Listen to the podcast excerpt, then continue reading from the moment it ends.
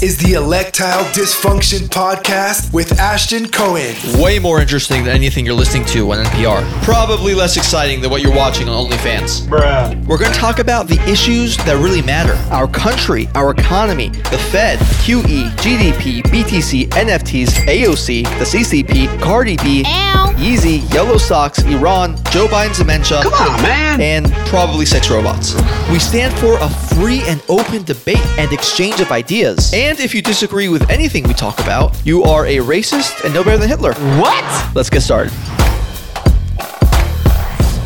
So, a couple of the biggest events over the last year, at least in the financial world, have been the unprecedented amount of money printing and spending by the United States government and the meteoric rise in the price of Bitcoin and various other cryptocurrencies. Like virtually all assets, Bitcoin suffered a dramatic fall to around $4,000 in March 2020 in response to the FUD caused by the pandemic. The cryptocurrency, however, then skyrocketed all the way to an all time high of $64,000 in mid April of this year. And although it's currently suffering from some downward momentum, many expect it to resume its upward trajectory pretty soon. While all this was happening, the US government and the Federal Reserve decided to flood the economy with more dollars in an attempt to prop it up. As a result of that, the money supply in the United States increased by about 34%. In other words, one third of all the US dollars that are around today did not exist 16 months ago. These two events are connected, they're not coincidence. While it is true a good deal of Bitcoin's price action is due to the fact that we are coming off of a halving, essentially once every four years, the amount of Bitcoin produced a day gets cut in half until all the Bitcoin are mined. The halving is not the central reason why Bitcoin adoption has rapidly increased and become more mainstream over this last year. Today, 46 million Americans, about 17% of the US adult population, now own Bitcoin.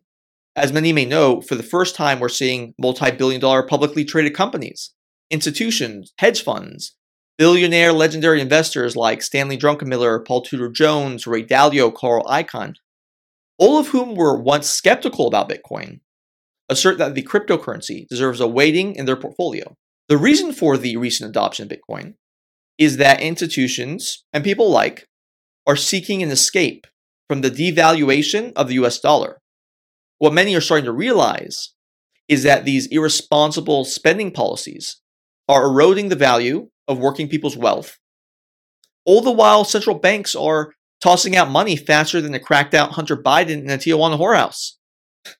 The US government, for example, has already spent $6 trillion since the start of the pandemic, which is about 2 trillion more than the United States spent during all of World War II, even after adjusting for inflation. Although modern economies, including the US, have advanced this insane Keynesian inspired economic policies for decades, it's clear that this freakish amount of spending, which, by the way, is accelerating and climaxing faster than Jeffrey Toobin on the Zoom conference call, can't last like this. The fiscal and monetary expansionist policies, which again are supported by these left wing Keynesians, exacerbate income inequality by inflating asset prices, which benefit the wealthy, while devaluing the wages and whatever cash savings that working people are able to scrape together. Now, the true level of inflation that has resulted from all this is not really showing up in the Consumer Price Index, or CPI, which is the main statistic used to inflate, evaluate inflation. Why isn't the CPI producing an accurate reflection of inflation? Well, it's because the CPI is absolute utter bullshit. You see, in the late 1970s, up until 1980, we had significant inflation in this country. It went as high as 14%. Why did we have so much inflation? Well, because earlier in that decade, President Nixon finished a process that FDR started, which was to unpeg the US dollar from gold. Not surprisingly, this decision to delink the dollar from gold basically assured that the government was no longer constrained in how much money it can print or spend or inject into the economy. What did the government officials do in 1980 to deal with the remarkable double digit inflation that the US was experiencing, you ask? Well, they changed the scoreboard and altered the way the CPI was measured. They changed it from a cost of goods index to a cost of living index. For those of you who are unfamiliar with that, so the CPI was created to analyze the change in price of a basket of goods and services that the government felt is representative of what a uh, average American buys. So the calculation the CPI used was called a cost of goods index, and it was pretty straightforward. And it was pretty fair. Basically, if a bag of say roasted brand coffee like Starbucks went from $10 to $12 and the cost of filet mignon went from 20 bucks to 22 bucks and the cost of a new car went from $20,000 to $22,000 the CPI would measure that change and say okay there was a 10% inflation this year in 1980 as the inflation was hitting these record highs they changed it to the cost of living index so basically the government would say oh yeah, you know that Starbucks roast coffee that you guys really enjoy that went from ten dollars to twelve dollars. Uh, you know, this crappy tasteless coffee is still about 10 bucks, and you could just substitute that. So the price of roasted coffee hasn't changed. And the filet mignon, which was $20, now $22, but you can substitute that for T-bone steak, which you can get for 20 bucks. So that price hasn't gone up either. Oh, and you know that new car went from 20,000 to 40,000, a 100% increase but the quality of the vehicle has doubled. So we're going to say that there was no increase in that price either. So inflation is 0%. Then a couple years later, the CPI became even more problematic as it no longer even took into account the price of homes. Think about how insane that is. Homes are basically the most important purchase for American families.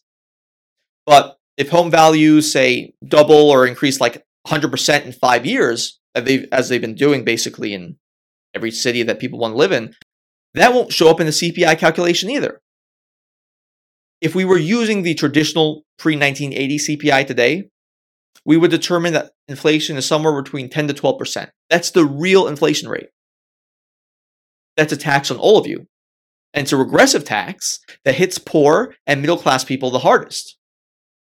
So when you're wondering why things have gone up so much, why home prices are increasing far greater than the quoted rate of inflation it's because the way inflation is measured is a complete scam. You can see that in home prices and other assets, like we said. So, Santa Barbara, for example, the highly oppressive and racist community that Meghan Markle and Prince Harry are forced to live in, had an 83% increase in home prices in this last year. Palm Beach and many parts of Southern California, where home prices have been increasing by basically double digit percentage points for every year for a while now, had a 25% increase this year in home prices. The S&P 500 index returned 32% in the last 12 months, and the Nasdaq index returned 40%. So as you can see, the dollar is massively depreciating relative to these and other assets due to the policies we discussed. So, what's the solution for all this madness, you ask? Because it can't continue. Ask the people of Venezuela or Argentina or Zimbabwe, how it feels to see your hard earned money wiped away by irresponsible government policies. The best and most promising solution for this and so many other problems can be found in Bitcoin. Why? Well, if the goal is to enrich the citizens of your country, or at the very least enable the working people of your country to maintain their purchasing power and standard of living and allow them to, you know, save for the future, you need hard money. A fundamental characteristic of money throughout history is that money had to be hard for it to be valuable. In other words, if it was difficult to produce new units of that money, it was considered hard money. If the supply could easily be increased, it was considered easy money and thus not as valuable. In contrast to basically all the government currencies that are around today, which, as we said, are not backed by anything and there's no real constraints in increasing their supply. Bitcoin is the hardest money ever made, short of sleeping with Harvey Weinstein or working at an Amazon warehouse. Bitcoin is a protest. It offers people all over the world, for the first time, an opportunity to opt out of destructive government policies that lead to the financial ruin of its citizens. With Bitcoin, no longer do you have to worry about your savings being wiped away because a politician wants to print more money to pay for new highway or a statue of Megan Rapinoe, uh, 69ing Ellen DeGeneres. What, you have a problem with that, you homophobe? Because I don't. Bitcoin also resets the exploitative relationship that government imposes on its productive individuals who happen to live on its soil. Governments can't steal your Bitcoin. They can't confiscate it. And if and when they become too oppressive, and they've had a history of doing since, well, the beginning of civilization, you can take your money and run. You can go anywhere, travel anywhere in the world with your Bitcoin, and no one will know if you possess a dollar of it or a billion dollars of it because the access to your money is secured by a password in your head. Recently, El Salvador became the first country to accept Bitcoin as an official currency. And they certainly will not be the last. And this is a great thing for the world. If there's anything that this recent pandemic has shown all of us, it's that government control and authoritarian directives that we didn't even think were possible can be enacted in the blink of an eye. Today, 53% of the world lives under authoritarianism, according to the Human Rights Foundation. At the end of the day, their main piece of control over you, and same thing goes for the democracies, is that they can control your livelihood. But Bitcoin offers an escape from that. If ordinary people are able to instantly shift their we- entire wealth and net worth to Bitcoin, a reliable and secure piece of code, which, by the way, has appreciated like 200% a year on average, governments will have to actually compete to provide services and things that people like and want. If they fail to do so, the citizens will be empowered to move somewhere else and take their life savings and all future potential tax dollars with them. As the old saying goes, when the people fear their government, it's tyranny. When the government fears the people, there is liberty. Bitcoin advances liberty. In addition to being a force against oppressive governments, Bitcoin also undermines Wall Street and the dubious financial institutions that today, more and more, control the entire modern economy. Entities like PayPal and Stripe and Shopify have shown us that they will shut you down if you have the wrong political opinions. MasterCard and Visa recently disabled one of the most popular websites of all time, Pornhub, from having the ability to process transactions using their products. And every reasonable minded person surely knows that these cancellations are going to become manifest with respect to the banks, which are already quasi government entities at this point, and will do whatever is asked of them by the people in power who really control them. It's just a matter of time before one of the four big banks that we have left says, yeah, you know, you're politically toxic, so you know, we're not going to let you use our services. On the other hand, you don't have to worry about being canceled or censored by Bitcoin. But look, uh, Bitcoin's not without its critics. And the in vogue critique right now is that Bitcoin is destroying the environment. You know, this argument, by the way, often comes from people who have no problem with major US cities being overrun by homeless encampments and inundated with trash and filth and looking worse than third world countries. But let's consider it for a second.